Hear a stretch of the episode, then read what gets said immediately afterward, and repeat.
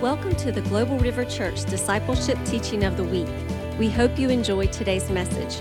For more information about this podcast and other resources, visit globalriver.org. Pray over them for God to establish them in your heart. Amen. Especially if they are new, uh, new concept, new revelation that the Lord brought to you in the course of the teaching from Lisa or from myself. Uh, spend time to do that. And of course, the last one is study the book of Hebrews again on your own. Use the study notes. We provided you your own notes. Um, and I want I mentioned in there that remember that revelation is progressive. Revelation is progressive. What you know yesterday, the Lord will bring further layers, further layers, further layers from glory to glory, from glory to glory. Amen. So that's the homework. So now that we got that out of the way, um, let's get into the material we have. So I spent pretty much all of my time last time on Hebrews 11, and I didn't even get past the first couple of verses. So I'm going to try my best today to cover. Uh, let's start with Hebrews 13, because I know if I start in Hebrews 11, that's where we're going to stay. So let's start in Hebrews 13, and then we'll go to Hebrews 12, and then we'll finish at Hebrews 11. So we kind of walk our way backwards. Praise God. So let's read Hebrews, Hebrews 13, and then we're going to take off. The Bible says in Hebrews 13, beginning from verse 1, uh, let brotherly love continue. Do not forget to entertain strangers, for by so doing, some have unwittingly entertained angels. In other words, they did not know they were entertaining angels. Um, remember the prisoner as if changed with them. Those who are mistreated, since you yourselves are in the body also. I'm impressed to share something, so I'm going to stop. So, talking about entertaining angels, a man of God got a revelation through a prophet. The Lord said, I'm going to visit you. So, he was preparing himself, you know, fasting, and he's, he's a leader over a church. So they had a program that was going on in the church. So he was preparing himself and getting ready and, and all of that good stuff. So on, on this particular day, it was a rainy, rainy day, yucky, rainy day. So they were getting ready for service like tonight. People are coming in and people sitting down. And so the pastor happened to, you know, like Pastor Tom would do, happened to be checking things around, making sure things are in order and all that. And so he saw some guy, a homeless guy, clearly because of the way he was attired and everything, no shoes, uh, almost like his rear hand hanging out, all of that stuff. You know, homeless, they have no proper attire. So he went to the homeless person and they have um, used clothes and fairly used clothes that they keep in the church, very similar to what we do with uh, House of Mercy. And so they got some food because it was cold, it was raining out. They got some food for this person, and then they served him, and they got him some water, and they got him some shoes. I think, if I remember the story correctly, I think the pastor actually took his shoes because they couldn't find a shoe that fits him. And so he took his shoe and gave it to him, and uh, they were taking care of him. And a few minutes, you know, service is about to start, so he had to leave the man and go get ready to anchor the service. So after the service, he got home. He was like, God, you said you were going to come. I, I was waiting for you. Uh, so, you know, when, when God says he's going to come, you expect he's going to come uh, because he doesn't tell lies, right? He's going to come. Um, and he was expecting him to either come in the service in some form, you know, shape or fashion. So the Lord said, I did come. And he said, uh, if you came, I missed it.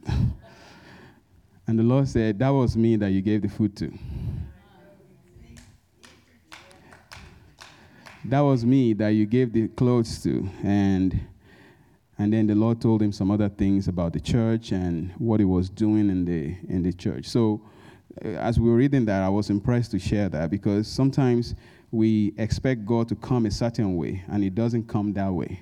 Sometimes we expect our miracle to come a certain way, and it doesn't come that way. Amen. Remember um, Naaman. when he came to the prophet, he had faith, obviously, because he came to the prophet. There's a man of God in Israel. If you go to him, your leprosy will be gone. And the man of God said, Go and wash in the stinky river, River Jordan. And of course, he got mad. You know the story. And they prevailed on him. Finally, he said, Okay, I'll do it. He went and washed, and he became clean. Now, one thing that I want to point out in that story was he said to himself, I have prepared it in my head. He's going to come out, and he's going to wave his hand and call on his God, and then I'll be healed. In other words, he has prepared in his mind how God is going to meet that need, how God is going to meet that miracle, how it's going to happen. You know, Pastor Tom will pray and do prayer deliverance. There's nothing wrong with that. And do this and do this, and then I will be healed. No, your job is just to believe God. How God chooses to do it is outside your pay grade. Stay in your pay grade. Leave God's pay grade alone. Amen. So sometimes, eh, even in the area of finances, in the area of blessing, we think that you know the way that God will bless me is through my job. Well, God has a million ways to get a million dollars to you. A million ways to get a million dollars to you by Friday. Amen. So we need to remember that. It's, it's a word. Somebody received that. Praise the Lord.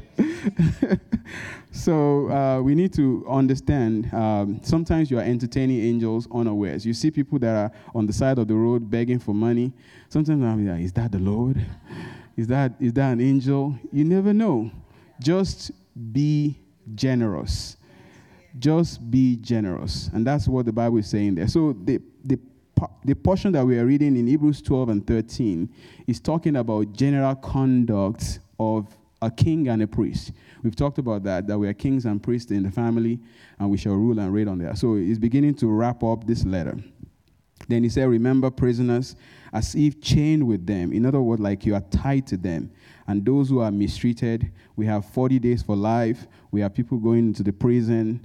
Uh, we are going out to support them. We are doing House of Mercy. We are going out to feed those people. That's what he's talking about.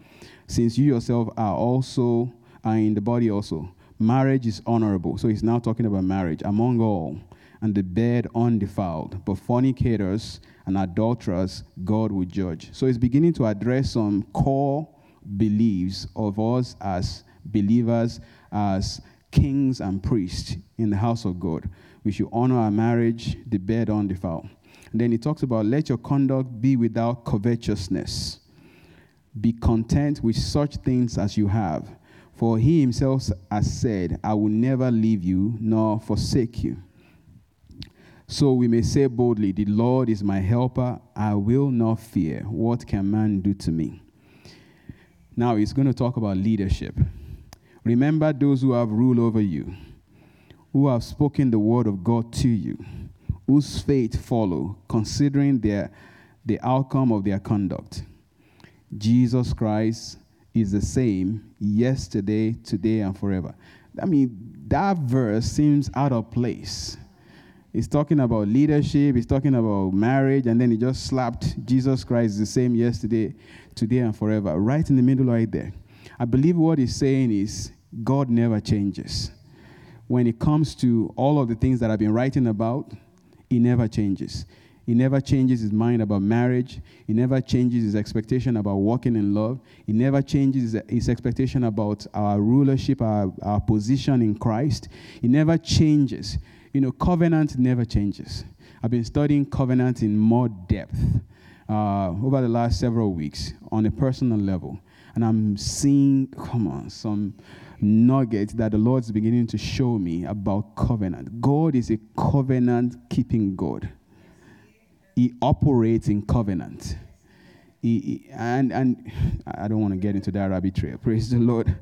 But um, so he's beginning to talk about Jesus Christ is the same yesterday, today, and forever. I remember I was meditating on this um, two years ago you know, and I was just thinking about it. I said, Jesus Christ is the same yesterday, today, and forever. Because God spoke to me, He said, time is a continuum. I was driving. I was driving from work and I was going, and then the Lord just spoke out of the blues. Time is a continuum. I was like, okay, thank you for sharing that. And I was like, what does that mean? So I got home and I sat down in my study, and the Lord began to speak to me about time and time space continuum, talking about physics and how that connects with who the Lord is. And God said to me, He led me to this verse, Hebrews 13 8. Jesus Christ is the same yesterday, today, and forever. He said, Time is equal, if you want to do an equation, time equals yesterday, today, and forever. That's all of time. Do you see that? Yesterday, today, and forever. That's all of time. And God said to me, Time is a continuum. And the Bible said Jesus Christ is the same yesterday, today, and forever. So that means Jesus Christ is the same at time zero zero zero zero zero zero. When God said, Let there be light, when He created the heavens and the earth, He is the same because He stands outside of time and created time. And when time wraps up, He's still the same. So everything that we have read about Him in the book of Hebrews is valid. The same Jesus that stood at the tomb of Lazarus and said, Lazarus, come forth, is the same Jesus today. Because if that's not tr- if this verse is not true, then the rest of it is not true. Because he never lies. God never lies. God calls light out of darkness. He never lies. So it just kind of it seems like a and it's out of place. But God, the author of this book, knows what he's doing. He's giving us some deep revelation relative to what he's been writing about in the book of Hebrews, beginning from chapter 1 to where we are now. Let's move on because of time. He said, Do not be carried about with various and strange doctrine, for it is good that the heart be established by grace, not with food, which have not profited those who have been occupied with them we have an altar from which those who serve the tabernacle have no right to eat. For the bodies of those animals whose blood is brought into the sanctuary by the high priest for sin are burned outside the camp. Therefore, Jesus also, that he might sanctify the people with his own blood, suffered outside the gate. Therefore, let us go forth to him outside the camp bearing his reproaches. You know, he's still talking about the tabernacle and the, the ministry of the priest and, the, and how that ties into the ministry of our Lord Jesus Christ. 14. For we have a continuing city, but we seek the one to come. Therefore, by him, let us continually offer the sacrifice of praise, that is the fruit of our lips, giving thanks to his name. But do not forget to do good and to share, for with such a sacrifice, God is well placed. Obey those who have rule over you and be submissive, for they watch out for your souls as those who must give account. Let them do so with joy, not with grief, for that will be unprofitable for you. He's talking about leadership again. In the church, there's a hierarchy. Amen. In the local church, the pastor is the head like it or lump it. Amen. It's an appointed authority by God. And so some people still have issues with that. But that's, that's God. He's, he's talking about appointed authority. But he's also talking about appointed authority in the political realm. Whether I like the man in the White House or not, God says we should pray for those who are in authority. Amen? Because they have rule over us so that we can live a quiet and peaceable life.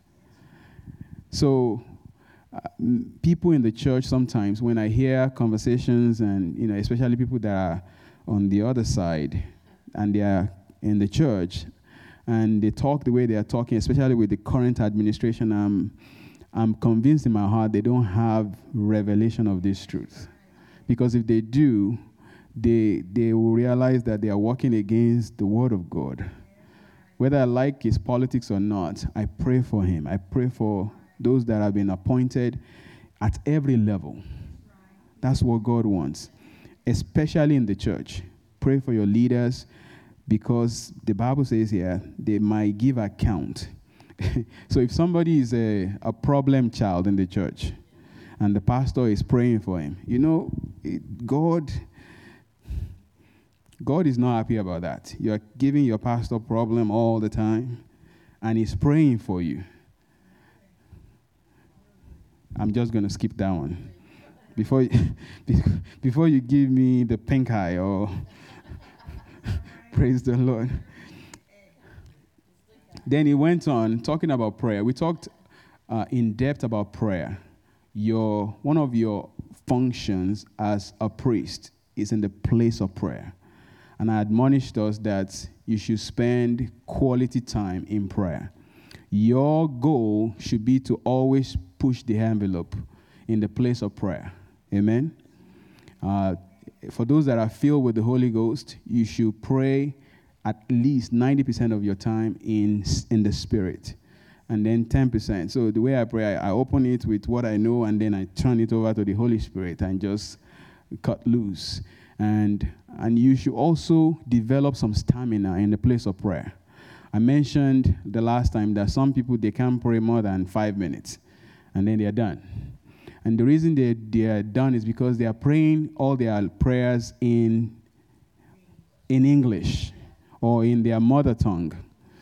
Because you can only pray what you know, you know, by the time five minutes is over, you're done. I pray for Pastor Tom, I pray for his wife, and then I pray for this person. By the time five minutes is done, I'm done. But then you have to learn to yield to the Holy Spirit. You have to develop some stamina. I mean, think about our high priest, the Lord Jesus Christ. The Bible said routinely that he will pray all night. All night. I mean, think about that. All night. It wasn't like somebody is leading the prayer, because if somebody is leading prayer, you get some motivation, some energy from that. It was just him on his knees before the Father all night. Praise the Lord. We need to get to that place. You want to see the order of uh, lifestyle and miracles that Jesus experienced, we have to be willing to live like him because we are Christians, we are children of God. Let's copy our Father. So we talked about that, uh, how to develop our prayer life and bring it to the next level. Challenge yourself. If you've never prayed an hour non-stop, challenge yourself to pray an hour. If you've prayed an hour, challenge yourself to pray two hours if you've done two, hours, challenge yourself to move further, to keep moving, to keep moving, to keep moving, to keep moving. Praise the Lord. But I'm going to I'm going to move on on that. So pray for us, for we are confident that we have a, a good conscience in all things, desiring to live honorable. But I especially urge you to do this, that I may be restored to you sooner. Now may the God of peace, who brought up our Lord Jesus from the dead, that great shepherd of the sheep, through the blood of the everlasting covenant, make you complete in every good work to do his will, working in you what is well pleasing in the sight, in his sight rather, through Jesus Christ, to whom be glory forever and ever. Amen. And I appeal to you, brethren, bear with the word of, exhortation, for I have written to you in few words. He wrote 13 chapters. That's a few words. know that our brother Timothy has been set free, with whom I shall see you if he comes shortly. Greet all those who have rule over you. He's talking about leadership again, and all the saints. Those from Italy greet you. Grace be with you all. Amen. Praise the Lord. So I put some notes here to kind of guide our conversation. Uh, when you look at Hebrews 11 to 13, he began to talk about faith. Uh, we are going to get into the hall of fame of faith. Um, I'm going to wrap up with that. And then he talks about, in chapter 12, the conduct of a believer. He talks to us about running your race without distractions. Distractions can come in different forms for different peoples. Run your race without distraction. And he pictured an athlete that's preparing for an event. So let's just call the event a race of uh, a 100 meter dash. When they run, if you remember back in the day, in the 60s and the 50s, their shorts are real short. really, really, short. And the reason they wear that the least amount of clothing is because it has the least amount of drag on them. They want their body to be free so that they can run. They want the aerodynamics of the body so that they can move. Their shoes, their training, everything is designed so that they can move. So the, the Word of God is telling us to cast away all distraction, every weight and sin which easily beset us, and let us run with patience the race that is set before us, looking unto Jesus, the author and the finisher of our faith. So there's a particular race that God has set before Christy that's different from mine. There's a particular race that God has set before Pastor Tom that's different from mine. So I can be encouraged by the way he's running his race, but I got to run my race. I, have got, I've got to run my race. I cannot be looking at you when I'm supposed to be running. Because if I'm looking at you, then I'm not really running my race. I've got to focus on my race and, and be looking at the prize. The Bible says, looking unto Jesus, the author and the finisher of our faith, who for the joy that was set before him is looking at the finish, is looking at the finish line. Endure the cross, despising the shame, and now sits down at the right hand of the Father. Amen. So you have to run your race with endurance. There will be all kinds of distraction. Distraction can come from attacks of the enemy, mundane things of life, daily grind of money, no money, children problem, all kinds of stuff happening. Distraction. Stay the course. Run your race. Do not get distracted. Another one, he talks about the prayer life. I already talked about that. Your prayer life is very important.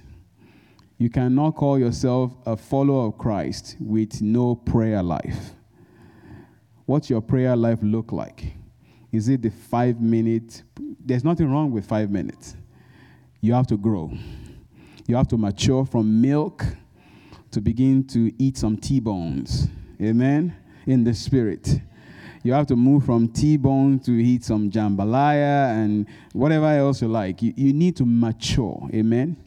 If your prayer life is the same as it was five years ago, are you, are, you think you're growing? You got to challenge yourself. You got to challenge yourself. What, what would it feel like to, to wake up at 12 and pray for three hours? Amen. Give up your sleep. You know, I learn, I've been learning something. If you want power in the spirit, if you want power in the spirit, it's born out of sacrifice. Sacrifice. That's where power lies in the spirit. It's sacrifice. I can go into that rabbit trail, but I don't think we have time for that. Power in the spirit is born out of sacrifice. You discipline your flesh. That's what we do when we fast. You're telling your body you are going to quit eating the Twinkies. You're going to quit eating no breakfast for you, no lunch for you. And guess what your body is doing? Your body is screaming at you, I want the food, I want the food, I want the food. And then sometimes headache will set in, and, and but you have to plow through it. You discipline your body. You know, the Bible says Jesus fasted for 40 days and 40 nights.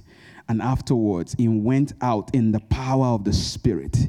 And there went out a fame of him throughout all the regions round about. Jesus became a different person. 40 days in the wilderness, he, he submitted his body and, and crucified his body. For 40 days, he came out, that sacrifice, with power. With power. So you want to experience power in the spirit, you have to be willing to pay the price. You have to be willing to put the sacrifice on the altar. Amen. So we talked about that. And then he talked about our sexual life of a king and a priest. God requires holiness. God requires the bed undefiled. God requires you to be a man of one, one woman or a woman of one man. No side person, no None of that. Praise the Lord. God requires that of us. Enough said on that. Relationship with leaders, both spiritual and natural, we already covered that. And reminder of our company in spiritual Mount Zion. Let's go to that. Hebrews 12. I want to talk about that briefly before I go into um, 12 um, to 11. Go back to 11. So the Bible says we have come unto Mount Zion the city of our living God, the heavenly Jerusalem. Praise Jesus.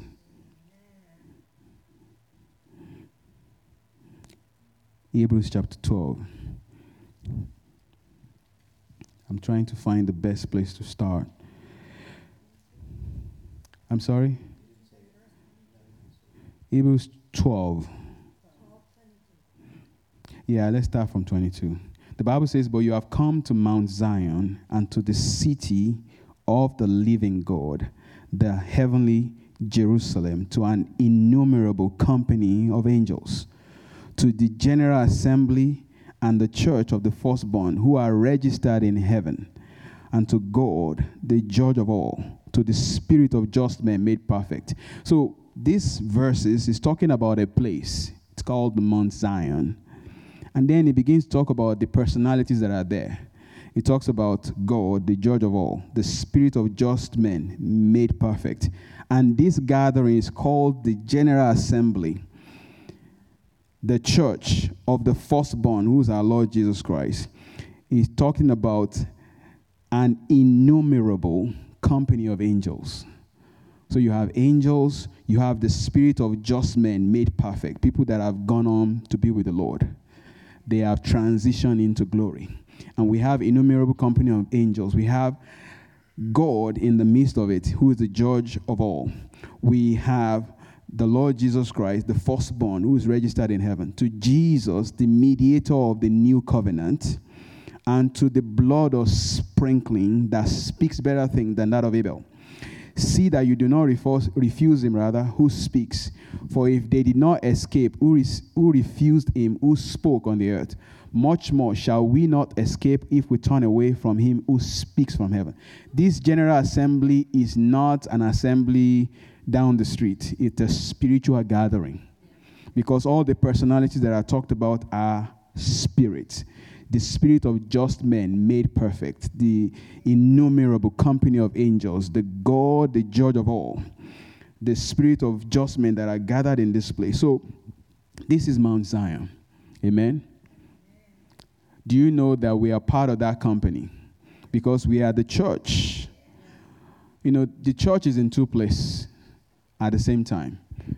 The church of the Lord Jesus Christ is on earth and also in heaven. So it's like you have a home in the town and then you have a home in the country. So praise the Lord. So we happen to be, let's say, in the country and they happen to be in town. We are just a church that are in two places. Amen. That's who you are. You are not just flesh and bone, you are a spirit. You have a soul and live inside a body. And you are not just uh, an any old spirit. You have been bought and washed by the blood of the Lamb. You have been bought and washed by the. You know, you can never be more righteous right now than you will be when you are in heaven. Because righteousness is a gift. Amen. I didn't do anything to be righteous. Holiness is a different conversation. Righteousness means right standing with God. I can never be more righteous than I am right now. And it has nothing to do with how I feel about it. That's my body. That's the my body realm. I am righteous. I have right standing with God. And it ties to what we are talking about because it gives you access. We talked about access. Lisa talked about it. I talked about it. It gives you access. Because uh, if, you, if you don't have access, you can't just walk up to God like we read in the Old Covenant. You drop dead. He's a holy God. Amen. But He's giving us access through the tearing of the veil and the blood of Jesus Christ that was purchased, that, that has been used to purchase us. Praise the Lord. So we, we, we see what the Lord is showing us about this strange general assembly in heaven. And we are part of that company. Amen? We are part of that company. Now, I want to get back to Hebrews 11. I want to spend the rest of my time in Hebrews 11. If you can go quickly to Hebrews 11. Again, I want you to spend time with the Lord. I was meditating on this earlier today, and the Lord was ministering to me. So there are two two ways you get revelation. The Bible says God has set in the church first apostles, prophets, evangelists, pastors, teachers for the perfecting of the saints, the edifying, the building up, edifice. That's where the word edifying comes from, edifice. to the building up of the body. So you get revelation through the fivefold. But you also get revelation, and this comes through the Holy Spirit, by the way. You also get revelation in your own personal time with the Lord. Amen? In your own personal time with the Lord. Thank God for church. Thank God for the fivefold ministry. They are, they are set in the church for our, because the Lord is smarter than all of us in case you don't know that. and he's the head of the church. Amen. And he, he's the one that picks whoever he wills. So God can say, um, you know, Philip, I'm promoting you to the office of an apostle. Who am I to say, why, Lord? He is the head of the church. Amen. He sets as he wills, and he appoints as he wills. So we get nourishment through the fivefold ministry, but we also get nourishment when we spend time with the Lord. I keep emphasizing that, whether it's your prayer life or your study life. You know, Paul was writing to Timothy, he says, Study to show yourself approved unto God as a workman that needs not to be ashamed, rightly dividing the word of truth. Because you can wrongly divide the word of truth and get into error. So Many, many people read that, they, they see it as Paul was writing to Timothy because he's a pastor of a local congregation.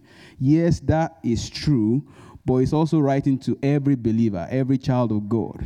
You know, this book is a love letter of your father to you.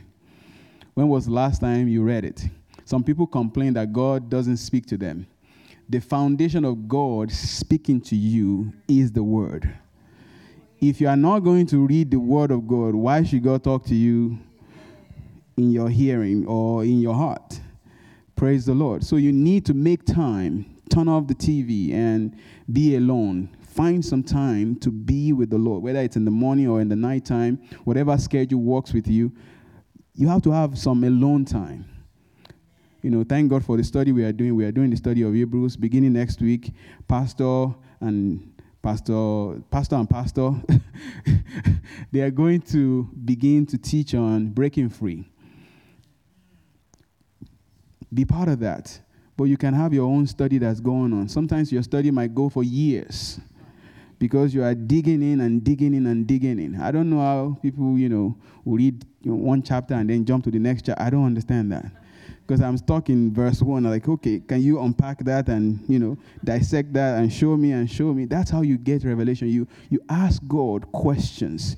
say, Lord, what does it mean? That's how that's how the Lord began to show me Hebrews 13. What does Hebrews Jesus Christ the same yesterday, today, and forever?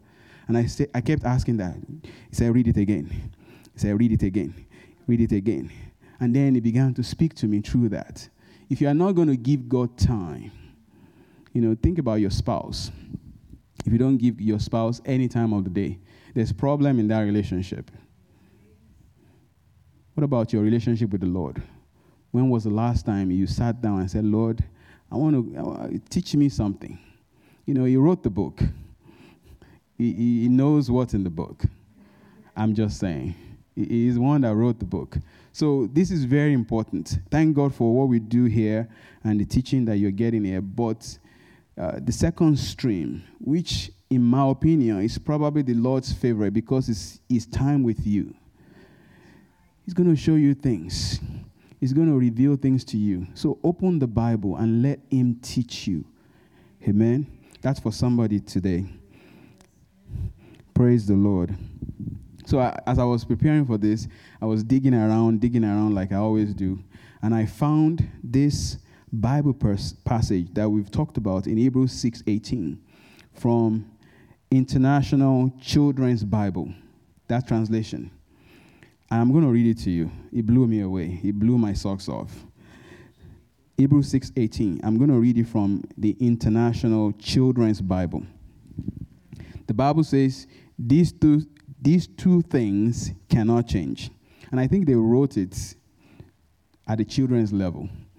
I want to learn at that level. Praise the Lord. He said, These two things cannot change. God cannot lie when he makes a promise, and he cannot lie when he makes an oath. These things encourage us when we come to God for safety. They give us strength to hold on to the hope we have been given. in simple language, God cannot lie when He makes an oath. God cannot lie when He makes a promise. Praise the Lord. God cannot lie. I'm impressed to share something and I'm going to do it. I'm going to obey the Holy Spirit. So, there was a story that I heard, a true story, of a lady and a husband. They were having trouble in their marriage. And so she kept praying. The man is practically uh, a heathen. He does everything under the sun, and she's a righteous woman of God. She kept praying and praying. So one day, while she was praying, the Lord said, You and your husband, you are going to serve me. You are going to serve me together.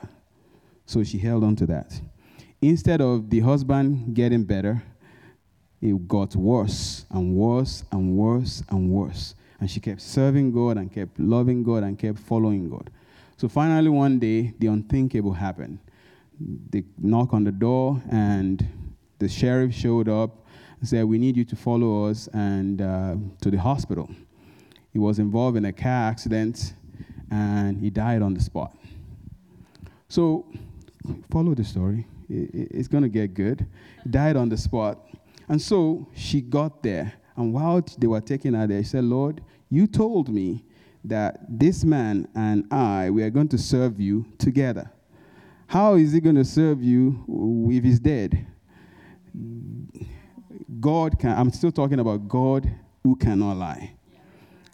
He bothers on covenant. He is a covenant keeping God. Remember, there's a story in John chapter 11. I kind of remember it vaguely of a guy that died for four days and God brought him back. You remember that guy? So she, she got to the hospital and they brought her to the room. Obviously, when somebody died, they would tell you to come and identify the body as a nest of kin. So he got in there and he looked at him. Yeah, it's really him, and he's dead. He's gone. So he told the clinical people, he said, You know, I would like to have a moment with my husband. So they left the room, and when they left the room, you know what she did? She locked the door. So they were thinking, okay, maybe she needed some time to say a goodbye and all of that. So she started praying. Lord, you told me that this man and I were going to serve the Lord. One hour went by, nothing. Two hours, three hours. I'm trying to cut the story short. Four hours, five hours, nothing. She's, the guy is still dead deader than dead. Six hours. By that time, the hospital staff they reached out to the administrator and says, you know, something's going on here.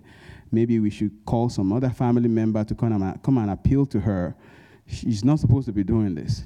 While they were doing that, they were also looking to see maybe they will reach out to a facility, somebody to come and open the door because it's now six hours. What's going on in there? And they can hear her praying speaking to God. Seven hours, eight hours. Talk about, we talked about that last time, the kind of faith that does not stop. It has no period, it does not quit, even in the face of literal death. Nine hours, 10 hours. By that time, they began to monkey with the door so let's fast forward to 12 hours. It got to 12 hours. Nothing has changed. The man is still dead.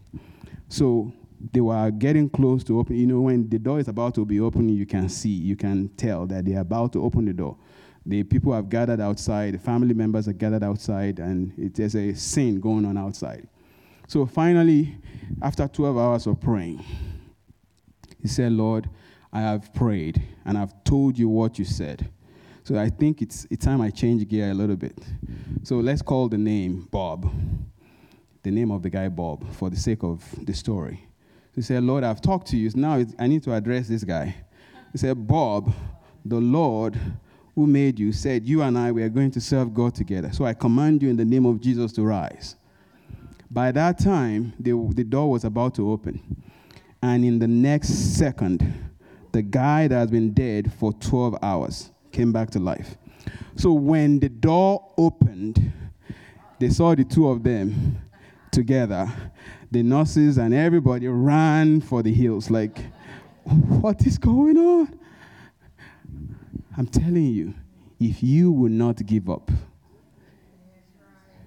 if you will not give up, you know, I wrote something here. Um, we think if I believe God, and I've shared this in the last message, and a period of time have passed days, weeks, months, years, or perhaps the situation have gotten worse, then either I don't have faith or my faith is not working. That's a lie straight from the pit of hell. Uh, it's, that's the strategy of the enemy to get you to quit. Amen? On the good days, the days that you feel like you are in faith, and some days that you feel like you cover your head with the uh, covers and just hide under the bed, it doesn't matter. You keep standing, you keep standing, you keep standing, and when you can't stand, stand some more. You keep standing, you keep standing with the understanding that God can never lie. Never. He can never lie. You know, for us, we choose to lie or to tell the truth. But God can never lie. I was explaining it to my girls because we have a lot of conversations around the Word of God. I said, it's like a fish can never walk because it doesn't have the physical structure to walk, it does not have legs. So a fish can never walk. God can never lie. It's practically impossible for God to lie. The issue is am I willing to be like a bulldog and just stand my ground? I know I prayed and I believe, and nothing has changed. I went to the doctor, nothing has changed. I went the second time, nothing has changed. Am I wavering? Because nothing has changed. Or do I just stand there, having done all to stand, stand therefore? Glory to God. Let's look at the Hebrews Hall of Fame and see these men. Remember last time I talked about uh, a teacher coming to open a subject to his pupils and beginning to start by showing examples. And that's what we find in Hebrews 11. He starts by talking about now faith is the substance of things so forth, the evidence of things not seen. For by it, by faith, the elders obtained a good testimony. By faith, we understand that the worlds were framed by the word of God, so that the things which are seen were not made of things which are visible. By faith, we Abel offered unto God a more excellent sacrifice. Let's go there. So we begin to see the examples. I want to read us some examples of men and women that we find in Hebrews 11 and how they stood their ground. By faith, Abel, verse 4, offered to God a more excellent sacrifice than Cain. Though he obtained witness that he was righteous, God testifying of his gift, even though he's dead, he's still speaking. You know, our life transcends this life that we live. Because you are a spirit, spirits never die they only transition into one or two places go to heaven or go to hellfire. Those are the two choices. Spirits never die. And those that are in hell, they don't die. And that's where the punishment lies. They continue their punishment forever and ever and ever. And those that go to heaven, they continue the enjoyment forever and ever and ever. So we don't die. I want to say to you, my brothers and sisters and the Lord, there is nothing, absolutely nothing, including death, that the power of faith cannot overcome. There's nothing. Nothing. Let me say to these people over here nothing. Praise the Lord. And the folks that are on the, on, on the streaming, nothing. No matter how bad it is, no matter how bad it is. Because if you spend time and look at this God and look at his track record, you think God is going to mess up his record on your account? He has a perfect batting average. Perfect. It's not going to mess up his record on your account. No. It's not about to mess up his record on your account. But you have to dig your heels and say, I'm planting my feet right here. This is where I stand, and I'm not moving. Come hell or high water. On the good days and the bad days, when the result turned from bad to worse, I keep believing. I keep trusting. I keep believing. I keep trusting. Amen? And when you do that, the situation is going to turn. Amen? The Bible says, Weeping may endure for a night, but joy comes in the morning. No matter how long the night is, joy is coming in the morning. Glory to God. I'm trying to hold myself from preaching tonight. I've got to teach. Joy comes in the morning. There's nothing HIV, cancer, coronavirus, generational curse, family problem, uh, disease that is named. The Bible says God has highly exalted him and given him a name that is above every other name. That at the name of Jesus, every knee shall bow and every tongue confess that Jesus Christ is Lord to the glory of God the Father. We think it's just all of us, you know, we bow down, we worship God. No, no, no, that's part of it. But cancer must bow to that name. Cancer must bow to that name. HIV bows to that name. He knows that name. Because cancer was defeated at the cross. Amen. He was defeated at the cross. All of the diseases known to man, all of the sicknesses, all of the things that came out of the curse of sin was defeated on Calvary. It was defeated. Jesus won the victory.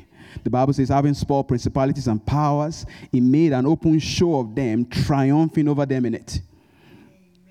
He won the victory.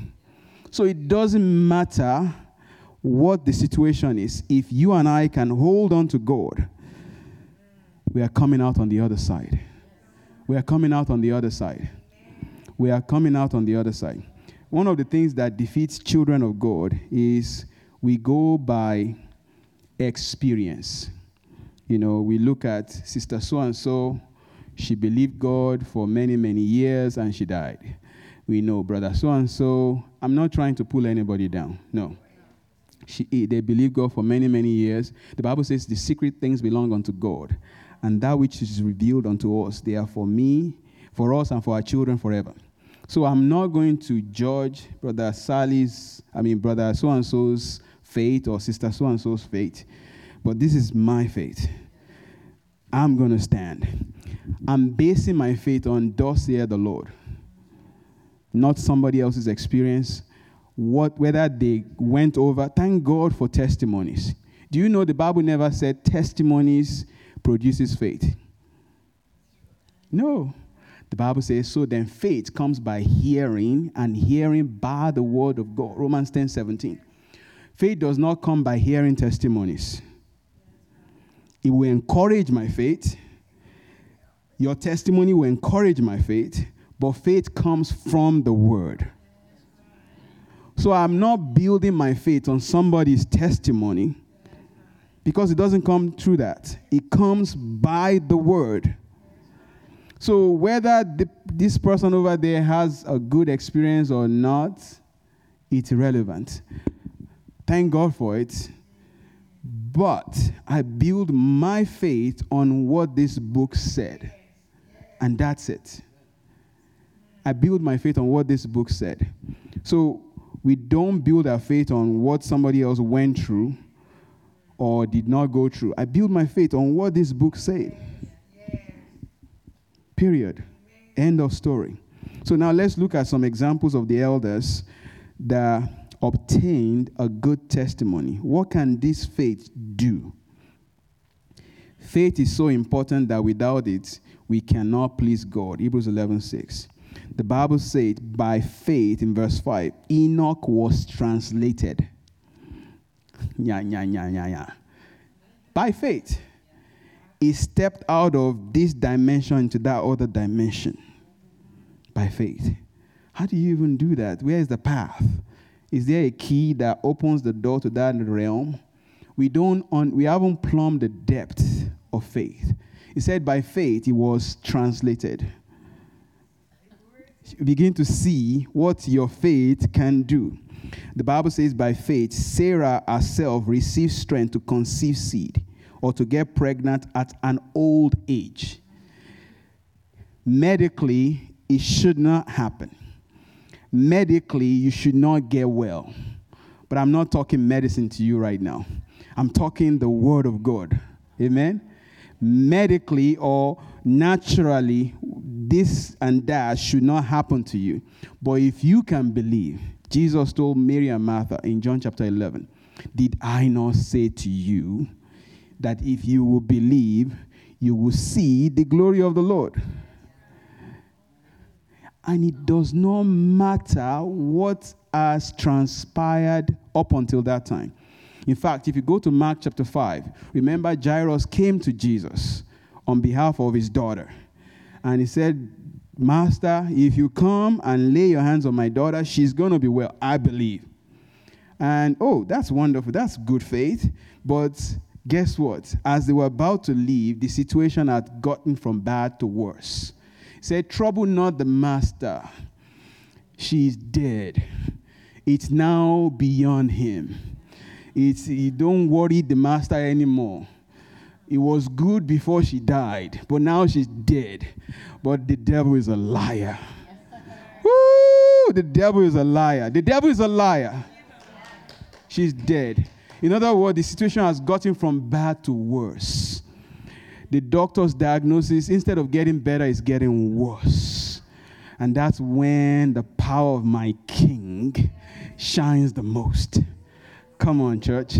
That's when the power of Jesus shines the most. It doesn't matter. You know what Jesus told him? Do not be afraid. Keep believing. Did you know, Jesus, did you not hear what they said? Maybe we should translate it in English. Or maybe we should speak it to you in Greek or Aramaic. No, no, no, no, no. He heard what they said. It doesn't matter because He is the resurrection and the life. He knows what He is going to do. He has all power. Oh, who is this King of glory? He is the Lord God Almighty, sitting on the throne, unperturbed, with all power in his hand. The Bible said, Once has God spoken, twice I have heard it, that power belongs to God. Why do you think God has power? To help you, to set the captives free, to release the captives. And you know what happened with Jairus? He got to the house. True to their word, the daughter is truly dead. But because he is the resurrection and the life, he went into the room. He said, Talita Kumi, meaning, daughter, I say unto you, arise. And she came back to life and said, Give her something to eat. So you, we have to register it in our brain. The, the passage of time is irrelevant. The passage of time is irrelevant it's irrelevant. That's one of the strongholds of the enemy. It tells me, it tell because when you start believing God, it's like you are believing God like a mountain of fire, and then all of a sudden you see the lights begin to go down, begin to go down. It's like ah, maybe, it's, maybe, maybe, maybe God is going to do it this way, and maybe, maybe, maybe I should try this, maybe I should try that. No, no, no, no, no. Keep on believing. Keep on standing. Now, when I read Hebrews 11 something happened there that I thought, mm, I need to talk about this. The Bible said about the elders, these all died in faith. This is verse 13. Let's look at verse 13. The Bible says, These all died in faith, not having received the promises, but having seen them afar off, were assured of them embraced them and confessed that they were strangers and pilgrims on the earth. Wait a minute. It looked like they didn't get what they believed. That's what it looked like. But I want to show you what the verse is actually talking about. If you jump down to verse number, uh, let's go to verse 14. For those who say such things declare plainly that they seek a homeland. And truly, if they had called to mind that country which they came out of, they would have had opportunity to return. But now they desire a better, that is, a heavenly country. Therefore, God is not ashamed to be called their God, for he has prepared a city for them. Now, let's go to uh, 12, verse 23. I want to tie it together, and we're going to come back to Hebrews 11, 12, verse 23. The Bible says, To the general assembly, the church of the firstborn who are registered in heaven, to God, the judge of all, to the spirit of just men made perfect. So, the promise that they died in faith in is the promise of that glorious home. Because Sarah got pregnant, she believed God and she got pregnant. She got her faith, right? Enoch was translated by faith. So his faith produced. Abel offered unto God a more excellent sacrifice by faith. You know, theologians tell us that the reason that God accepted the offering of Abel was because it was an offering with blood. I think there's some dimension of truth to that. Meanwhile, the brother offered something without blood because he, he had plants. The Abel offered something with life, with blood. I think there's one dimension of that. But what the Bible said was by faith, Abel offered unto God. So let's not add to the Bible. The Bible said, by faith, he offered unto God. So when you bring an offering unto God, no matter what it is, whether it's your worship, whether it's your money, whether it's your time, if you don't offer it by faith, it's impossible to please him. Hebrews 11 6. I don't care how well you dance. You are the best dancer in the world. You are the best singer in the world. You are the best preacher in the world. If it's not done by faith, it does not please him. It does not please him. That's the word. So you have to do it by faith. If you want it to be accepted, if you want it to be received by God.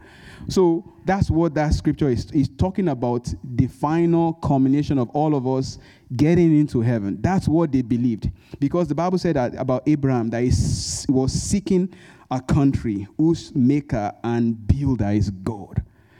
Abraham was seen into our time. He was seeing the holy city that the Lord will promise under the new covenant. And that's why the father was like, Man, this is my man. And that's why we are children of Abraham, joint heirs. You know, we claim Abraham's blessings are mine. This man believed God to a point that God said, okay, that's it. In blessing, I will bless you. In multiplying, I will multiply your seed. Because he saw into the plan of God, even in the new covenant. Amen. Praise the Lord. So, Hebrews 11 is a hallmark of men and women that have like passions like you and I. They went through real problems like you and I. They were not able to conceive. They had money problems. They had enemies that was arrayed against them. They had challenges in their personal life. And by faith, they overcame. The Bible said women got their dead raised back to life. It's in Hebrews 11. You know, when you talk about sickness, the when you when you look at in the kingdom of darkness, the highest ranking person in that ranking is death. Because if you still have cancer, at least you are still alive.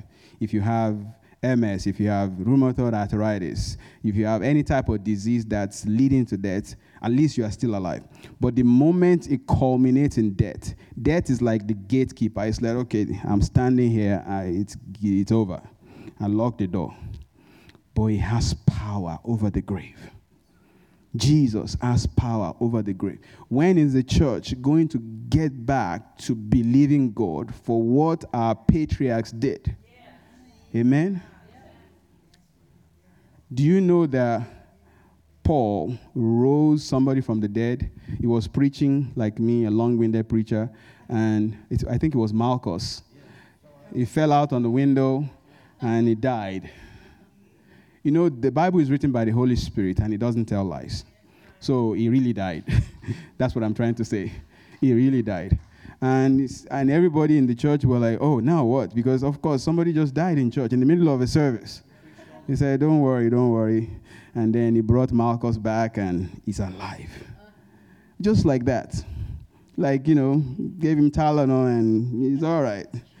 Gave him spiritual Tylenol and he's back in the land of the living. Amen. And then he continued preaching. And the Bible said the disciples were greatly encouraged because they just saw a resurrection. Praise the Lord. I told us last time that in order for your faith to work, you have to get out of the boat. You have to get out of the boat. So when I preach and say that Jesus is a miracle worker, when I preach and I say that Jesus would do A, B, and C, then I have to step, me, the preacher, I have to step out of the boat and believe to see him do it. Amen. And you that you are listening, you also have to believe to see him do it. And then we continue to stretch our faith, we continue to stretch our faith, and we begin to see miracles happen in our midst. Just like we are reading in the book of Acts. That's that's that. So as a preacher, you just don't just preach and say, oh, "Praise the Lord, let's go," and then that's the end of it. No, you step out of the boat and lay hands on the sick. You step out of the boat and pray for people, expecting Jesus to perform what He said He would do.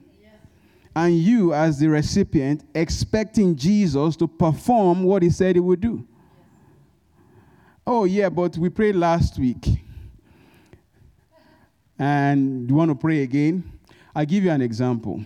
The example of our Lord Jesus Christ. The Bible said there was a man that they brought to him, he was blind. And the Bible said he took him by the hand and led him outside the city. Now, there's some things that I studied, that I read about that, that he didn't want to do the miracle in the city because he had already placed a curse on that city. So he led him outside the city. And then the Bible said he put his hand on him said, Do you see? He said, I see men walking like trees. Remember the story? This is Jesus, by the way, not Bishop. and then he did it again. Jesus touched him twice. And then he said, I see men. I see plainly. So I'm going to pray second time. I'm going to pray the third time. In fact, the more you pray in faith, it shows the tenacity of your faith it shows that you believe. Not the other way around. It shows that you are still in faith. Amen? Not the other way around. The fact that you've prayed 50 times, it means nothing. You keep praying, you keep standing, you keep believing. Glory to God. You keep believing God until your manifestation comes. With the understanding in the back of your mind that God cannot lie. He just can't. Please help me tell your neighbor, he just can't. It's impossible for him to lie. So, what we are reading here, they are true. They are not suggestions, they are not opinions, they are true. So, when are we going to take God at His word? Like that lady. One hour, two hours, three hours, 12 hours. I don't care. I know what God spoke to me. This man and I, we are going to serve God together. And the word came to pass. Sometimes we give up too soon. You are just about to enter into your breakthrough and then you give up. You are just about to enter into your healing and then you give up. No, no, no. That's not that's not the bloodline of this family we belong to your papa never gives up. No, no, no, no, no. He stood at the tomb of Lazarus. He said, Father, I know that you always hear me. I, am saying it for the people, benefit of these people and those that will read it after. Lazarus, come out. Just like that. Somebody say, just like that. Just like that. And I prophesy to somebody tonight your miracle is going to manifest just like that. Just like that. You wake up one day and the sickness is gone. Just like that. You wake up one day and your family is back together. Just like that. You wake up one day and that financial problem is gone. Just like that. Your part is to stand in faith. Amen. Stand in faith and see these men and women that we read about. The Bible talked about Gideon or Barak, Samson, Jephthah. Talked about Moses. Talked about women receiving their dead back to life. Talked about the Shunammite woman. Talked about men and women. Men and women. Men and women. They had seemingly nonsense faith. You know, the Shunammite woman told the man of God, Did I not tell you, leave me alone, man of God? Don't lie to me. I did not ask for a child. Now this child is dead. You figure it out. Between you and God, work it out. All I know is I'm living with a living child. Dogged kind of faith. Dig your heels kind of faith. I, don't, don't misunderstand me. There will be days that you don't feel like digging your heels. Those are the days that you get your Bible or you get your audio Bible and let it preach to you. Oh, I, I've done this in the past. When things are going on, I'll call my pastor, my pastor in Minnesota. I'll say, Pastor, preach to me. So the first time I did, he said, Well, I said, Preach to me. Tell me that God is good. Tell me that my baby will live. Tell me that this is going to pass. These two shall pass. And then he begins to quote the word because the energy in me was not just there. It wasn't there. So I went to him I said, Preach to me. Tell me the word. Tell me that this is going to pass. Tell me. And then he began to quote John chapter 11. You know about Lazarus. And then he began to preach it to me. I said, Okay, okay, okay, I'm good. I'll see you later. Glory to God. You maintain your faith no matter what. You know what God told Peter? He said, I prayed for you that your faith faileth not. That's King James. That your faith fails not. And when you are restored, strengthen the brethren. That your faith does not fail. That's what Jesus said. I have prayed for you that your faith does not, because if you don't have failure of faith, you will see the glory of the Lord. Amen. Praise the Lord. Oh, yeah, yeah, yeah. Where did the time go? Glory to God. So we are going to practice what this word said. We've, we've studied Hebrews 11, 1 to, I mean, Hebrews 1 to 13. Obviously, we cannot cover everything the time that we have between Lisa and I. So many nuggets to cover. But I encourage you as a person, as an individual, as a family, study it on your own. Study some more, dig in, dig in, and the Lord will show you. So we are going to practice what the word says. The Bible says, This sign shall follow them that believe. In my name, they will cast out devils. They will speak with new tongues. They will lay hands on the sick, and the sick will recover. I believe that. How many of you believe that? And so we are going to pray just like we did last time. We are going to lay hands on the sick, and we are going to believe God for Jesus to make good what his word says. Amen. So if anybody wants to be prayed for tonight, please come. Let's let's do it. Let's believe God together. Let's stand together and trust God for a miracle to manifest.